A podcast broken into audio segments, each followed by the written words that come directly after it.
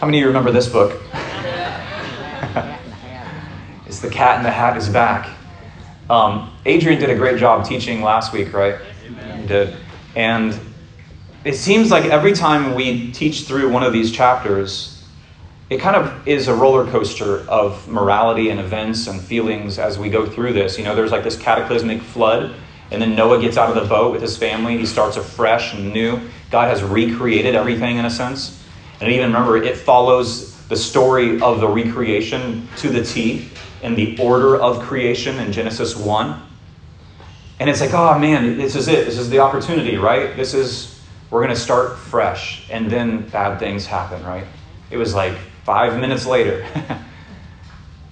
and it just keeps escalating from there. And it's like Adrian ended last week with his teaching of saying, I'm sorry I don't have, you know, butterflies and, ro- and roses kind of, kind of an ending here, but this is how it ends.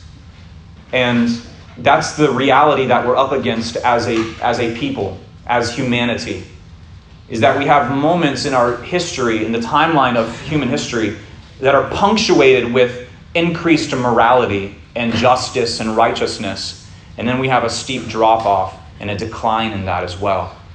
And then, in addition to that, we have a great increase in our population and our numbers. So it's a like a vertical uh, relationship of like morality and justice, and it's a roller coaster ride that way. But also that that sense of morality or the lack thereof is also span, expanding horizontally as we grow in numbers to what Adrian says, almost eight billion people. And uh, Adrian did, brought some really good points, but one of the things that when he was teaching last week, this is what this is how simple-minded I am here. This is what I thought of. was the cat in the hat is back. How many of you read this book to your kids, or maybe you read it? Maybe you read it just in your free time. I don't know. But the gist of the story is these kids are left home alone, right? And the mother is like, guys, take care of the house, whatever. Don't, you know, don't burn the place down in essence. And, and then what happens is this goofy cat shows up. And they make the big mistake of letting in this weird talking cat. Um, it's a really suspicious cat. And they let it in. sounds a little bit familiar, right? Don't worry, I'm not going to start a teaching series using Dr. Seuss, okay? I'm not going to do that. Um, but they let this cat in, right? And it gets in the bathtub and it has a, a cake with like pink icing on the top. And then he like gets out of the bathtub and the kid's like, you gotta leave, you gotta leave, you gotta leave. And um, the story is just weird, right? And then he leaves this pink ring on the freestanding tub in there. And, the, and he's like, oh, my mother is going to get mad that you got this pink ring on the tub. And so he gets the mother's dress and tries to wipe it up with the dress, and it's on the dress. And it keeps expanding. It goes to the walls of the house, and it goes to the floor, and it goes to this. And he gets thing one and thing two out, and they try to help clean up. And every effort they make to help try to clean this pink stain in the house, what does it do? It gets worse and it gets worse, and it, or it's like exponentially gets worse. The pink stain just grows everywhere, right? And it, you get to the end of the book, towards the end, and it says, Come on, kill those spots, kill the mess, yelled the cat. And they jumped at the snow with long rakes and red bats. They put, in, they put it in pails and they made high pink hills, pink snowmen, pink snowballs, and little pink pills. And it's like, just that doesn't even fix it. And then finally, at the end, he has to get out this thing, which I don't know why he didn't just get it out after the bathtub experience. The you guys remember the um, the voom? And, it, and finally, somehow, the voom, they don't even know what it does, but it takes away the pink stain magically. It's like, and then everything's good. And then the mom walks in, and just in the nick of time, everybody's gone, all the pink stain's gone. It's like, but humanity has like this pink stain, if you will. It's like this, this analogy of like that's a problem that we have with sin. And in the, uh, like pinheaded theological terms, that's called total depravity. We are totally depraved. When an infant comes out of a womb, they are totally depraved. They are born into a sin nature and need saving. The salvation of those parents do not do it for the child. They need to have a personal relationship with their Savior.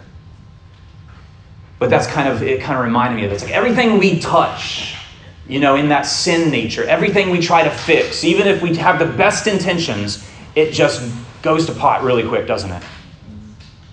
And it's like, man, we just make a big mess of things. And it brings us to Genesis chapter 11. And we get to this part, if you turn in your Bibles with me to Genesis 11, turn in your Bibles there.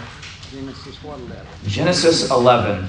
Genesis 11. And it talks about, right before this, how Noah's family, and Noah's having all these descendants, and it goes through this gene- genealogy, and says these were the descendants of Shem according to their families and, and, language and their lands and their nations. And then these were the families of the sons of Noah according to their generations and their nations. For these are the nations of the earth. They were divided up after the flood. And it comes to chapter 11. And it says in the original language here, Vayehi kol. And, and behold, all the eretz, all the earth, sefa echatz, was of one sefa, like a like a, a, a, lip, a lip. Literally, it's lips. Sa- echadim, and they had one speech or word or language.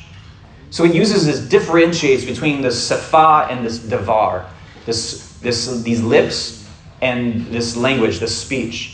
Um, the word Safa is actually also the Hebrew word for a, the banks of a river the banks of a river. And it's like, why do those two, why lips and banks of a river, what do those have in common? It's because, you know, James says that life and power, life and death are in the power of the tongue. It's like things can come out of these banks of your river that can provide life or they can provide death. Like, how many people live near a river and you see their house is what? It's up on stilts, right? There's a lot of goodness that can come from being near a river. There's a lot of fertility in the, in the soil, right? But then there's also these unexpected floods that happen. And then suddenly everybody has to go up or everybody has to leave the area, right? And that's kind of how it is with people. Sometimes, you know, someone will be saying something and it brings life, it brings encouragement, and then out of nowhere they're like, whoa, you know, it's death. They speak death, and everyone has to leave. It brings chaos. Life and death are in the power of your speech. It's the essence of a safa, a, a, a lips. But they had, they were unified in that. Now, so far, is this bad? Is this evil? Is this such a bad thing to be unified in speech and in language? They have the same words? No, it's not, it's not intrinsically evil that they have all this in common. You get a lot done, right? You could, you know, how many of you um, have been to another country and there's no one who spoke your language nearby? Or how many of you have had to move from a different country, like a like Fabian or Carla and and uh, Faraz, and how many you, you move from a different country into another one, and you have to learn their language. It's a great hurdle to overcome. So it would make sense if the world all had one language. It would be so practical and beneficial, right? It would be so good. But what is wrong? We have that cat in the hat stain, don't we? And it says in verse 2 that it came to pass um, that they came and they traveled from the east. In Hebrew, it's Mekedim. And east is always a picture of exile. They're, they're, they are leaving exile. Notice God is not bringing them from exile. They're picking up and they're saying, Our exile is over. Let's go west. They found a plain in the land of Shinar. Now, the word Shinar is a very important word. It's words packed with meaning. It's, it's a synonym for Babylon, and it's used many times in Scripture as a synonym of this region and this city state, and this empire that would become called Babylon. But it comes, this word Shinar, it comes from two words Sha'ar, which means an intense negative emotion or violence. And then it comes from Na'ar, it means to growl or be uh, like young toothed. The word sheen in Hebrew is tooth. Tooth. It's like the idea of like aggressively showing your teeth and growling, like a dog or an animal might growl and show their teeth. This is the land, this is that they named it, is the place of intense, in, intense anger and showing your teeth. Sounds like a, a pleasant place, doesn't it? How many of you want to live in a subdivision called Shinar? it's a wonderful place. Imagine the HOA there. and they said to one another, they said, Come, let's make livnim, bricks, and let's, and it's it literally in Hebrew, it's let's let's put them under a serapha or serapha. Let, let's burn them. It doesn't use the word fire there. It's let's a seraph, if you remember, is a is a type of angel. A seraphim is a type of angel that's flaming. It's a burning angel. They said, let's let's burn these bricks. Serapha. So they had bricks for building stone and clay for mortar. Now, this word mortar here is the first time we see this ever in, in the Torah, in the Hebrew Bible. And it, the Hebrew word for mortar is chomer. Chomer. Someone guess, when's the next time this word might emerge? Exodus. Turn with me real fast to Exodus 1.14. Exodus 1.14.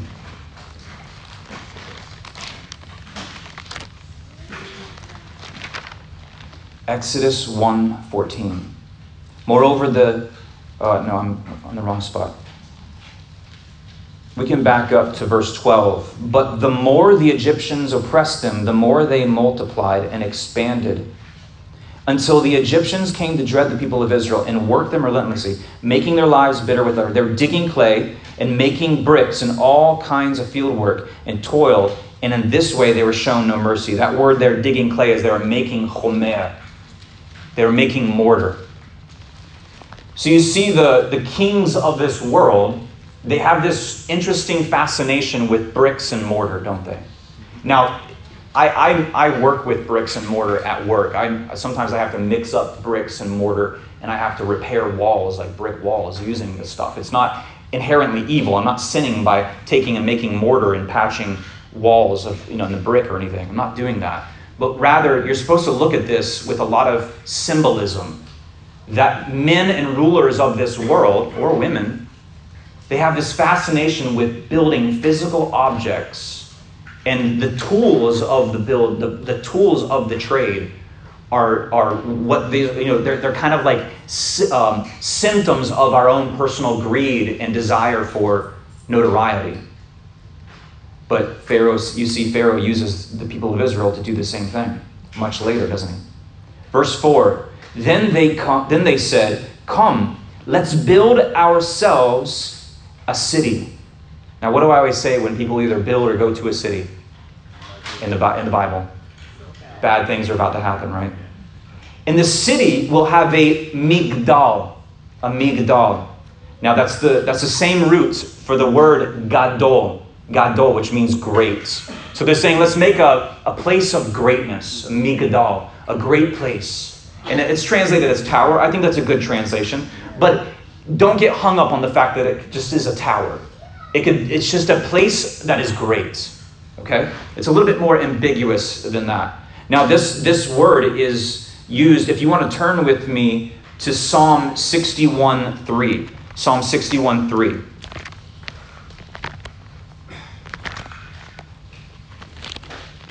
Psalm 61 3.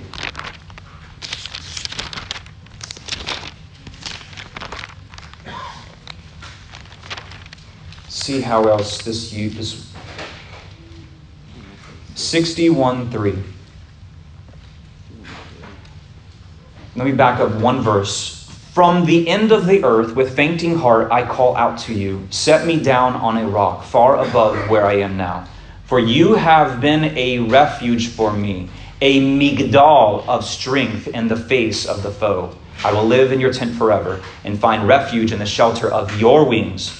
For you, God, have heard my vows, and you have given me the heritage of those who fear your name. You see, this is like a direct affront to the fact that God's name is a strong tower, that God is the Migdal, He is Gadol.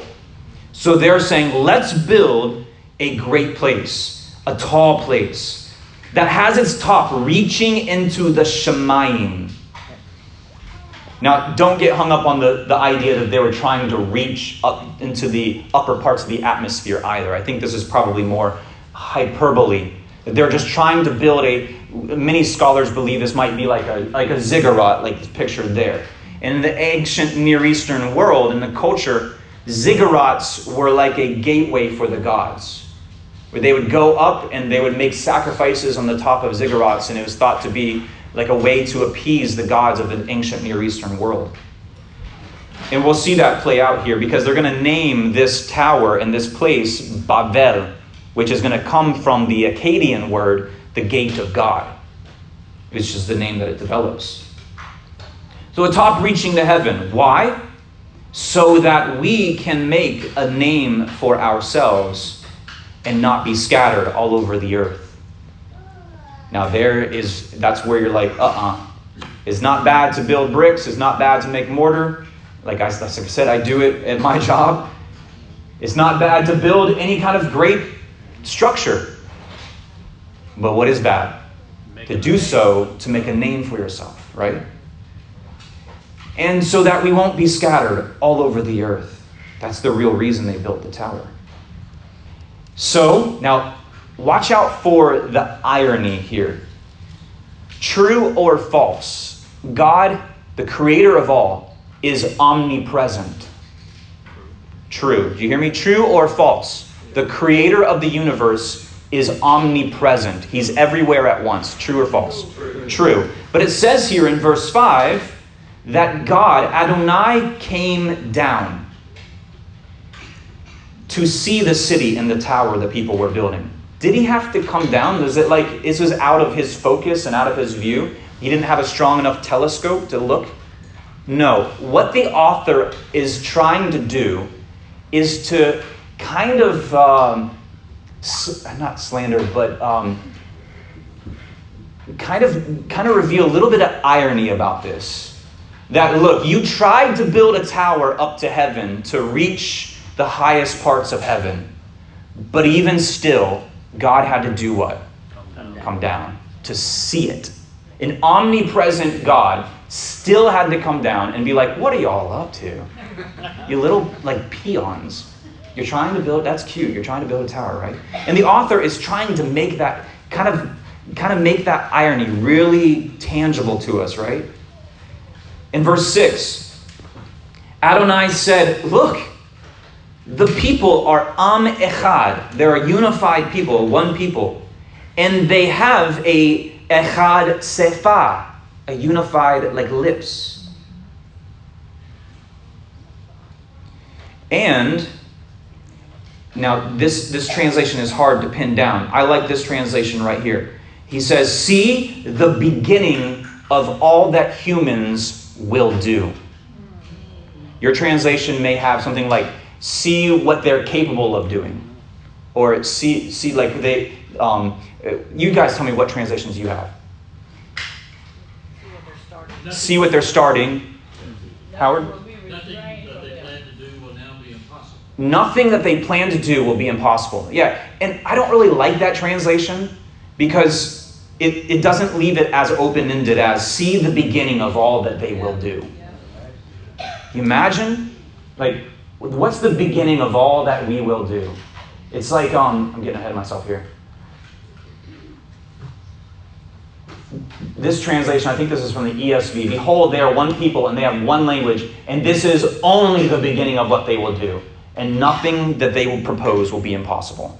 Now, that sounds like, you know, we look at this, if we look at this from a secular viewpoint, a humanistic viewpoint, and say, man, God is really rude. We were trying to make some serious advancements in medical science and, and, and technology. And he came down and he scattered our people and he just was like wiped us out. How rude. Why would I want to worship a God like that? Well, yeah, if we all had pure hearts and regenerated hearts, sure, medical breakthroughs and technological breakthroughs are wonderful, aren't they? But the problem is, we all have that stain, don't we?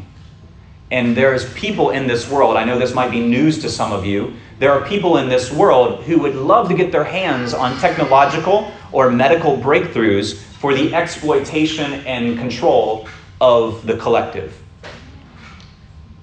No, that's not happening. No, there's no way. Really? Have you, have you been alive the past two years? Have you been awake the past two to three years? And seen how medical breakthroughs can control large groups of people? We went from, in the nursing world, in hospitals, we went from like, here's some free donuts to show me your papers in like two months. Here's some free donuts to show me your papers. I just had to write a medical exemption letter for a nurse this week so that he could keep his job in the nursing field. So, when we look at it through a biblical worldview, what God is doing is saying, uh uh pump the brakes on what you guys got going on here.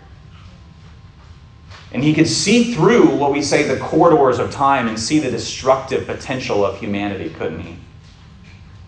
I mean, just in the past 100 years, remember I put those numbers up how many people died just in genocide alone, not even including famine and, and wars?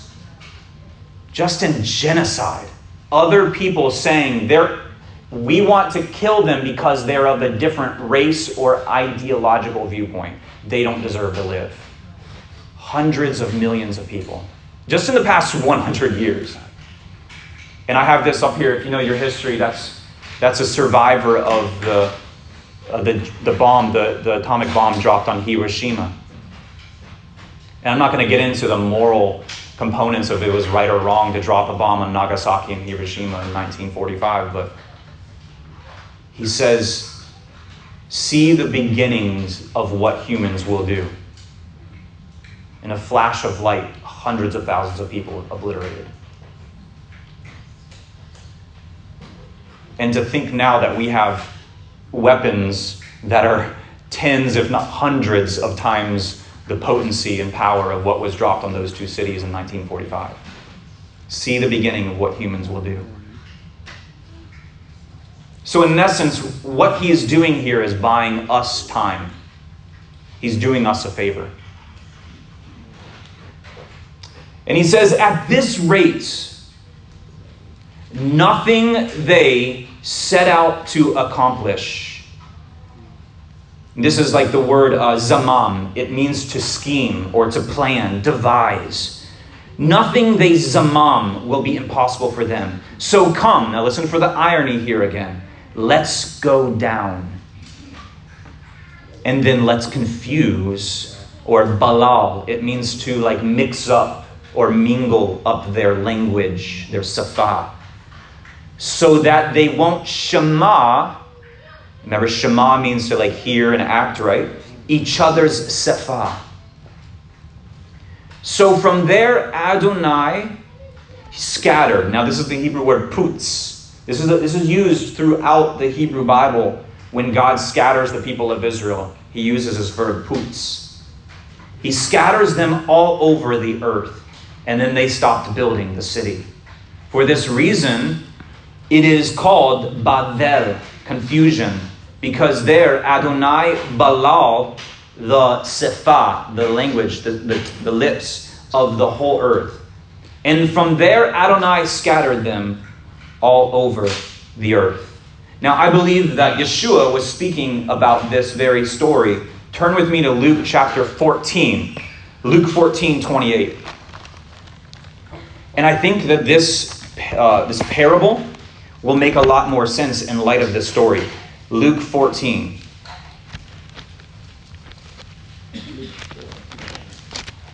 Luke 14. And go to verse 28. Luke 14, 28. He says, Suppose one of you wants to build a tower. Sound familiar? Don't you sit down and estimate the cost to see if you have enough capital to complete it? If you don't, then when you have laid the foundation but cannot finish it, all the onlookers will start making fun of you and say, This is the man who began to build but couldn't finish. Do you think Yeshua was there during the story? I believe so. He says, Come, let's go down, right? Let's confuse their language. Now, like I said, common speech, common communication, not intrinsically bad things. And I like to look at numbers when I'm looking at these things and say, you know, I want to know what is the most confused, linguistically mixed up, let's say, nation in the world. The United I, I go to uh, you know Uganda for instance. There's like 52 languages spoken in the little country of Uganda, which is maybe half the size of Alabama.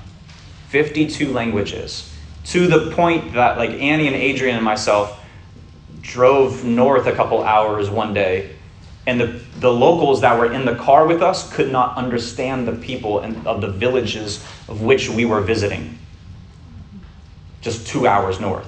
Completely different language. But they could understand English. Most of them could understand English. But what's interesting is um, Papua New Guinea has 839 languages. That makes sense because you know they're divided up on little islands in the ocean, and there's a lot of uh, geographical distance and separation and isolation going on there. Uh, Indonesia, 707. Nigeria has 526 languages. India has 454. The United States has 422 languages in it that are represented in the United States. Interesting, right?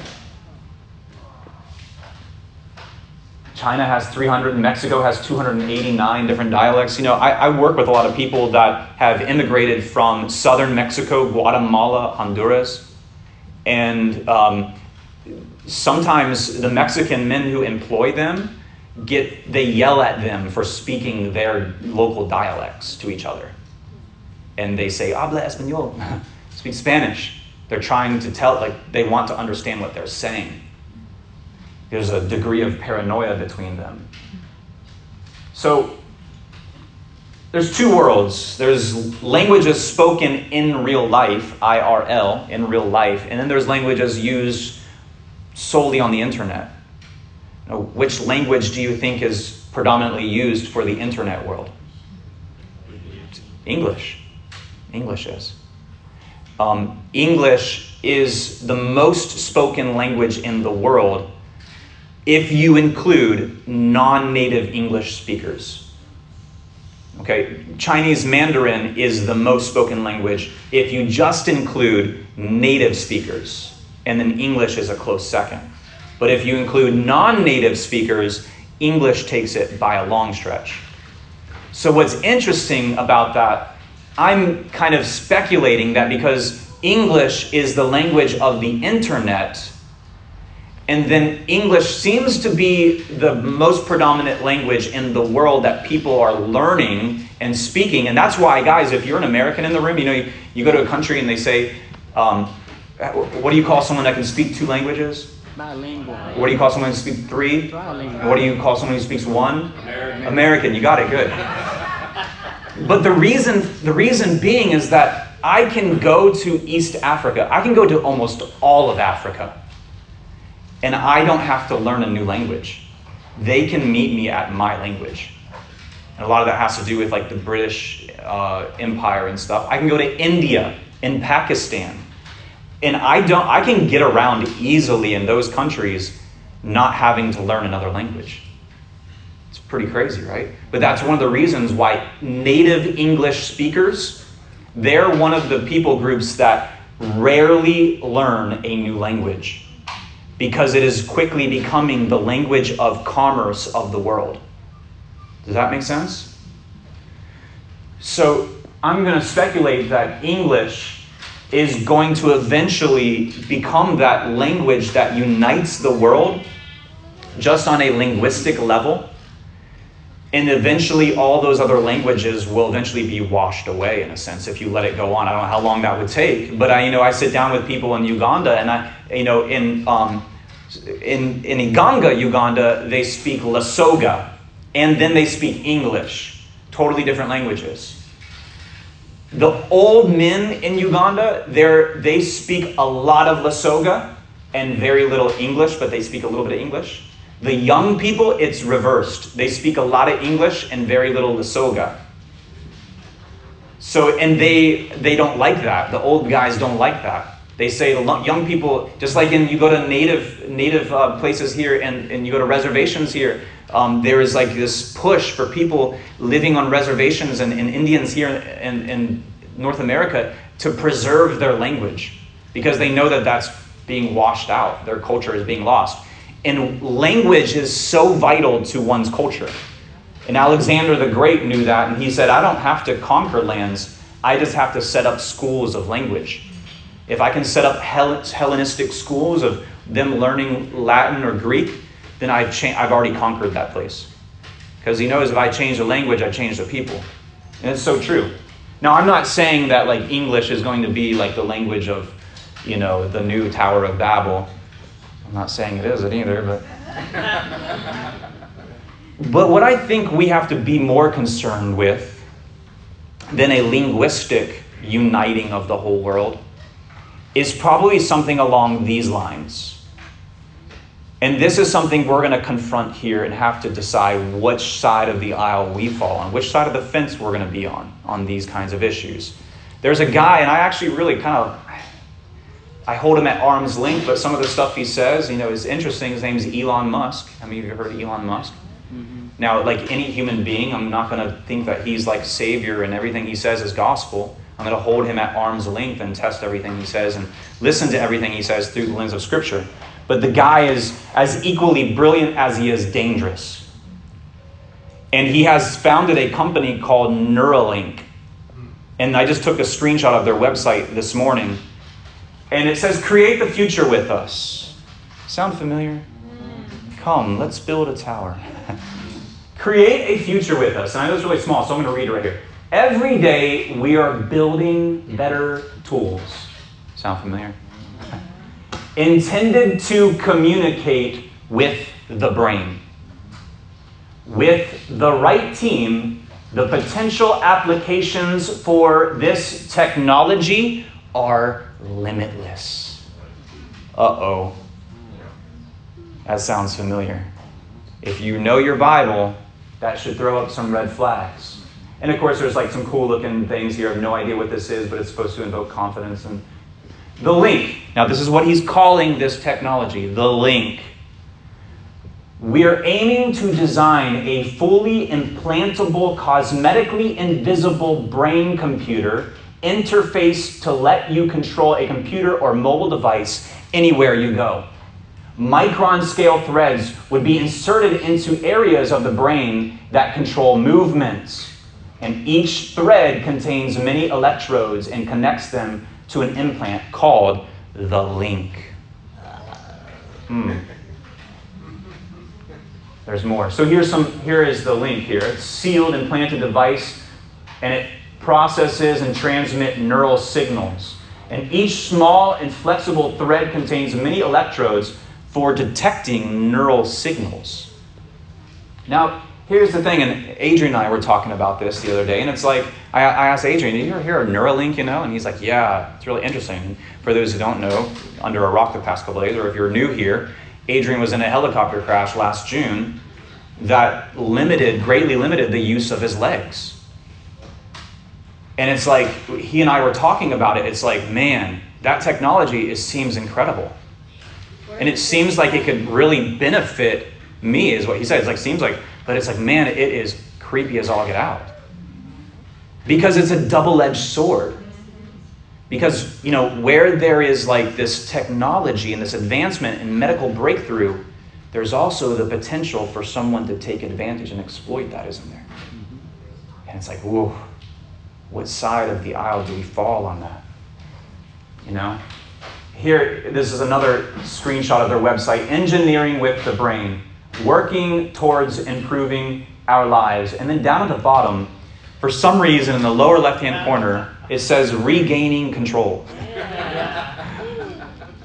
So I'm just looking. I'm looking at this as both sides of the coin. It could do a lot of good for human beings. But for those who don't um, serve the collective or benefit the collective in any way, all we have to do is hit a couple buttons and we power you off. Yeah. Right? Mm-hmm. Regaining control, right? And that's the essence of Babylon. It's this system that veils itself as glorious and great. And as the idea of Babylon in the physical, geolo- ge- geographic, geopolitical, there's the word I'm looking for, the, the physical geopolitical place called Babylon grows in influence and size, we're going to see it reemerge time and time again in the Bible. And it's going to become a vehicle of punishment and discipline against the people of Israel eventually in the year 586 BC. Babylon's going to come into Judah and take Judah captive. And Judah is going to be moved into Babylon, east. So it became this symbol of prosperity. And remember, the book of Daniel is probably the height of this empire under Nebuchadnezzar. Babylon, right? Babylon the Great. But we see the concept of Babylon begin to morph into a metaphorical one through Scripture, where it's not strictly a geopolitical place on the map, but rather becomes a thought process or a system of human exploitation and control and sin, right? And it's, it's used, you know, if you look at Acts chapter 2 in a new light here, and that is God saying, I've brought you to a new tower that is used to honor me, that is the temple in Jerusalem. And now I will once again interact with your sefa, your speech. And I will begin the I will begin to undo what was done. Let's go there real quick and read a little bit. We're not going to read all of Acts 2, but I want you to see the reversal of Babylon happening in Acts chapter 2. Remember, we left off, everyone was scattered. In Acts 2, verse 3, they saw what looked like tongues of fire which separated and came to rest on each one of them. They were all filled with the Holy Spirit and began to speak in different glossa, as the Spirit enabled them to speak. Now there were staying in Jerusalem religious Jews from every nation under heaven. And when they heard the sound, a crowd gathered and they were confused. Sound familiar? When was the last time there was a big group of people confused, right? Because each one, but it's for a different reason this time, heard the believers speaking in his own dialecto uh, language.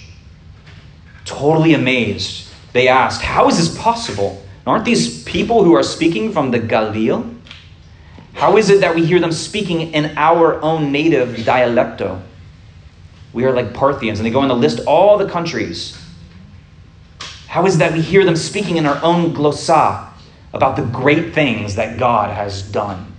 You see, God interacts with our language from time to time, but He does it on His terms. When He's ready to start the movement and the going out of the gospel of the kingdom, He says, okay, I'm going to begin the reversal of Babylon. My Holy Spirit is going to dwell in people and allow them supernaturally to speak in other languages so that I can then cross that linguistic barrier that create a bridge in a gap that I myself created. I'm going to supernaturally cross that gap now and allow them to share the gospel with each other. But Babylon continues to be developed. Like I said, Babylon is probably derived from the Akkadian word which means the gate of God. Now, anytime we try to create a gate for God or a gate for the gods, bad things will happen. Now, the, do you know the gates of Babylon were actually uncovered? You know that? They actually uncovered the, the real gates of Babylon in Iraq. And they were moved to uh, the, per, the Pergamum Museum in Berlin. Have any of you ever been to the Pergamum Museum? Nobody has? Okay. Um, I haven't either. But um, yeah, Hitler had a really intense fascination with these ancient shrines and, uh, and, and altars and temples. He would send German archaeologists out into the ancient world in the Middle East, and they would uncover these things like the gates of Babylon or Pergamum, the seat of Satan, and they would deconstruct them and then reconstruct them in Berlin. Um, there's photos you can see, you know, during the bombing campaigns over Berlin during World War II, the Allies were bombing, carpet bombing the city of Berlin to try to knock out their, their industri- industries and their morale. Um, you can look up photos. They, they took uh, sandbags and filled them up and stacked them around the gates of Babylon so that if Allied bombs fall through the roof into the Pergamum Museum, that the gates of Babylon would be protected which happened. Bombs fell through the Pergamum Museum and almost just completely destroyed it, but all those old relics were preserved. Just interesting. Um, they took like like bound up cardboard and paper and, and wrapped them all around those old relics and stuff. Go with me to well, we don't have to go there. First Peter 5:13. Peter is going to use this metaphor of Babylon. And he's actually saying, You who are in Babylon, chosen with you, sends you, you her greetings. And so does my son Mark. What Peter is saying is that I'm, you, I know you're not living, that the empire at Babylon has long since collapsed. But he's picking up on and continuing this idea that Babylon is now like a metaphor. It's a system, it's a metaphysical system and thought process that is going to exploit human beings for gain, either monetary gain or control. And, and boys and girls, for people that can get all the money that, that you can ever fathom, you think of some of the richest people in the world, they have everything at their fingertips. When money no longer does it for those people because they've got it all, they got more money they can spend in a day or in a lifetime. When money no longer does it for them, what does? Oh, oh, oh. Power and control. Power and control. And the ultimate power and control is, is dictating who gets to live and who doesn't, playing God. So be on the lookout for that. Now let's go to Revelation 18. And we'll see how the seeds of Babylon will continue to grow in a metaphysical and meta- metaphorical sense. Revelation 18.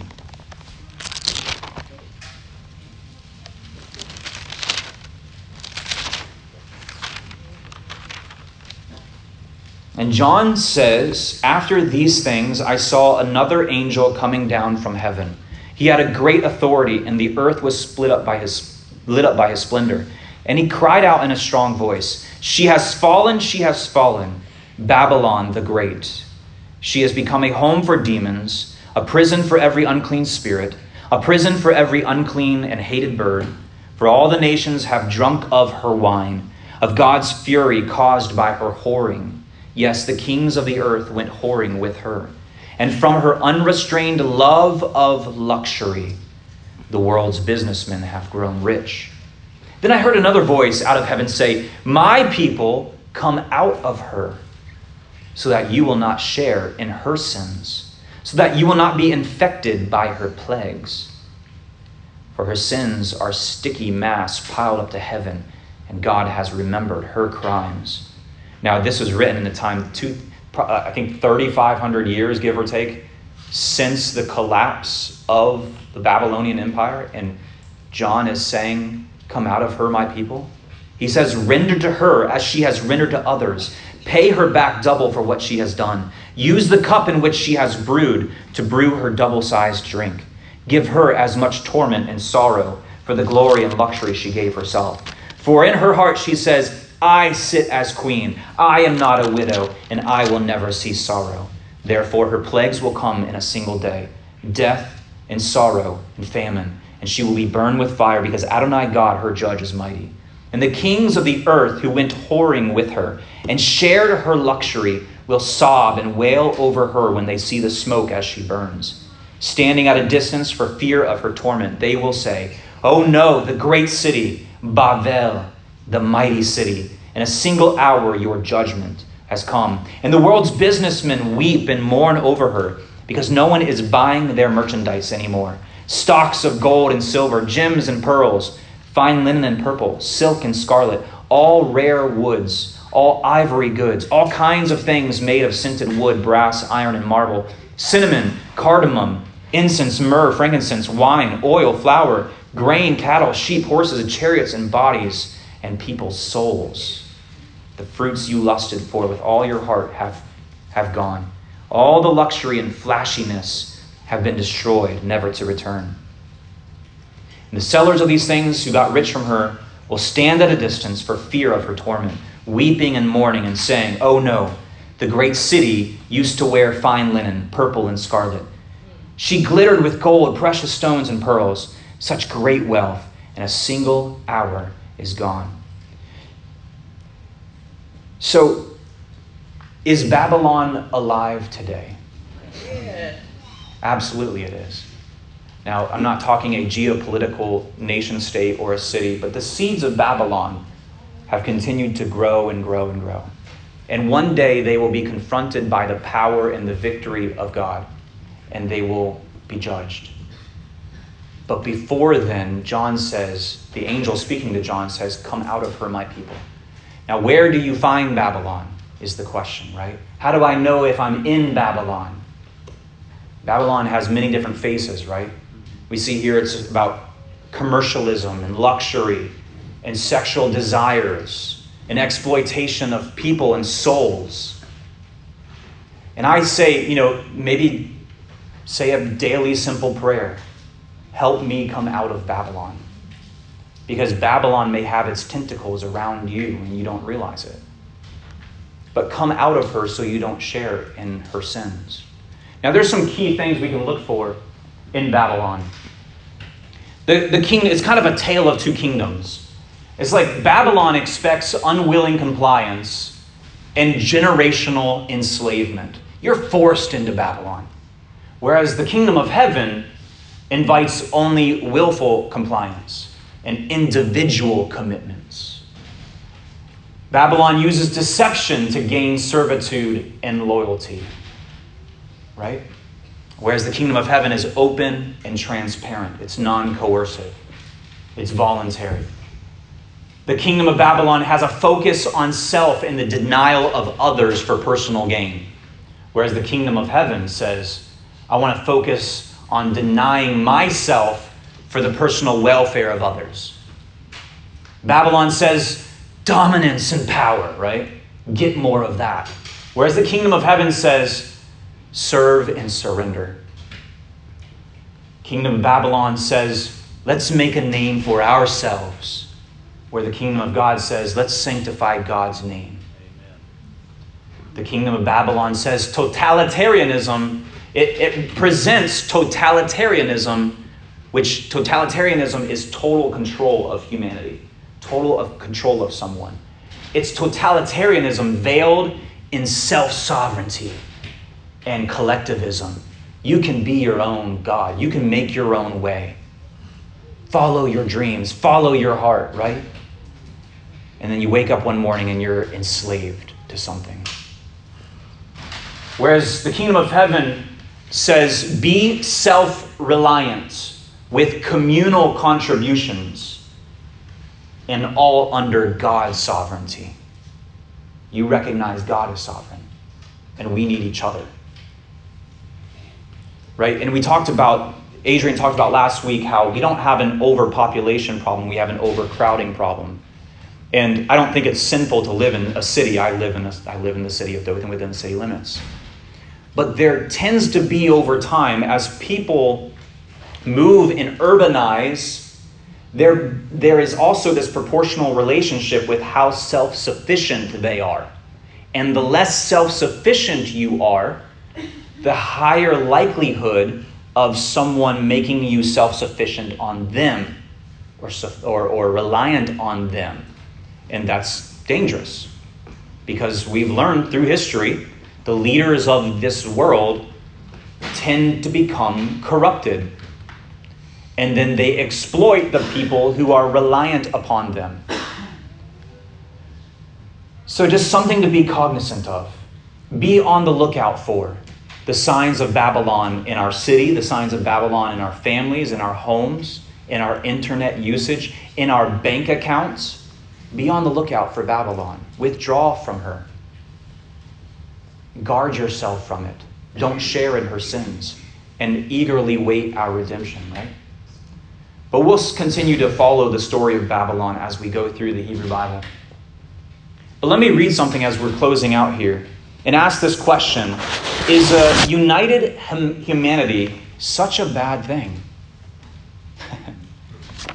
is a united humanity good if there is no just king? Yeah. Let me read a little bit to you real quick and then before we wrap up.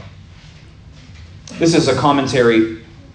It says God comes down to inspect the scenario in verse 5. Not to inspect it, but to thwart it. His method is perhaps surprising.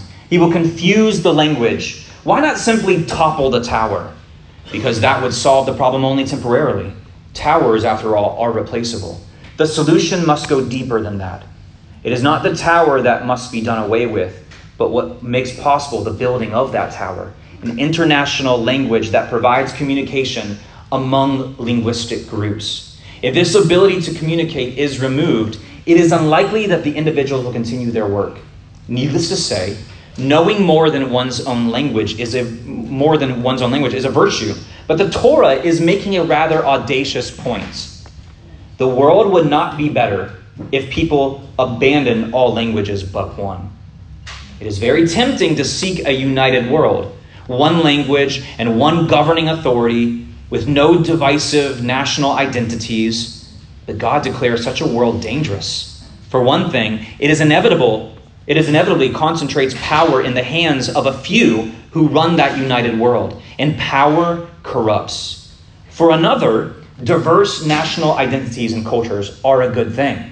The united world the Torah seeks is a world of nations united and acknowledging the one true God and living according to his moral code. Beyond that, diversity in national identity, language, and even religion is welcome.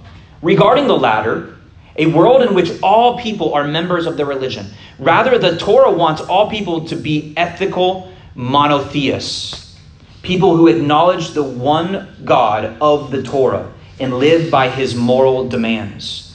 Rabbi Jonathan Sacks says, God is God of all humanity, but between Babel and the end of days, no single faith is the faith of all humanity. Virtually every call for unity in this day and age is disingenuous. People who call for ideological unity do so on the presumption that it will be based on their values. When a Christian calls for Christian unity, he is calling for a unity based on his understanding of Christianity. Protestants who call for Christian unity are hardly willing to accept the Catholic Pope or sacraments, and Catholics who call for Christian unity are hardly willing to give up the, papist, uh, the, papacy, uh, the Pope or the sacraments. Likewise, Orthodox Jews who call for Jewish unity assume it means all Jews embracing their particular halacha or Jewish law.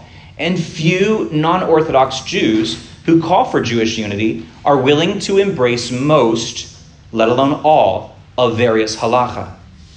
The founders of the United States, the freest country ever to exist, understood the limitations of unity, perhaps because their values were so deeply rooted in the Bible. And that is why they gave the states of the United States so much power. According to the U.S. Constitution and the 10th Amendment, unless a power is specifically given to the federal government, all powers belong to the states. It says the powers not delegated to the United States by the Constitution nor prohibited by it to the states are reserved to the states respectively or to the people. End quote. So too, the Constitution gave the United States Senate much more power than it gave the nation's populations. States with very small populations have senators, which too, as states with enormous populations. And the Torah never calls for all the world's people to unite as Jews, only rather as followers of God's Torah. That's from uh, Dennis Prager's Rational Bible, his commentary on Genesis. But yeah, the, the world is not a better place if it is united but devoid of a just king. The gospel, however, presents that unity and that united kingdom with our just king. Amen? And with that, let's, um, let's close in prayer, and we'll do about five minutes of, of Q&A. Abba, Father, I thank you for your Shabbat, and I thank you for everyone gathered in this room who came to honor and to worship and to praise your holy name. And Father, we, um, we pray for our refinement as a people. We pray that you would reveal in us areas that are displeasing to you, places of sin, strongholds of sin in our lives. Father, that you would allow that to come to the surface and be confronted and that you would be merciful with us once that happens, that you would show us grace. Father, I pray if there's anyone in this room that has yet to develop a personal relationship with our Lord and Savior, Yeshua of Nazareth, that they would do so today. And they would confront that stain on them, their sin nature, their depravity, and their need for salvation. We thank you for your word that was preserved for us up into this day so we could study and learn and see that there is nothing new. Father, may we continue to worship you today through the breaking of bread, through fellowship.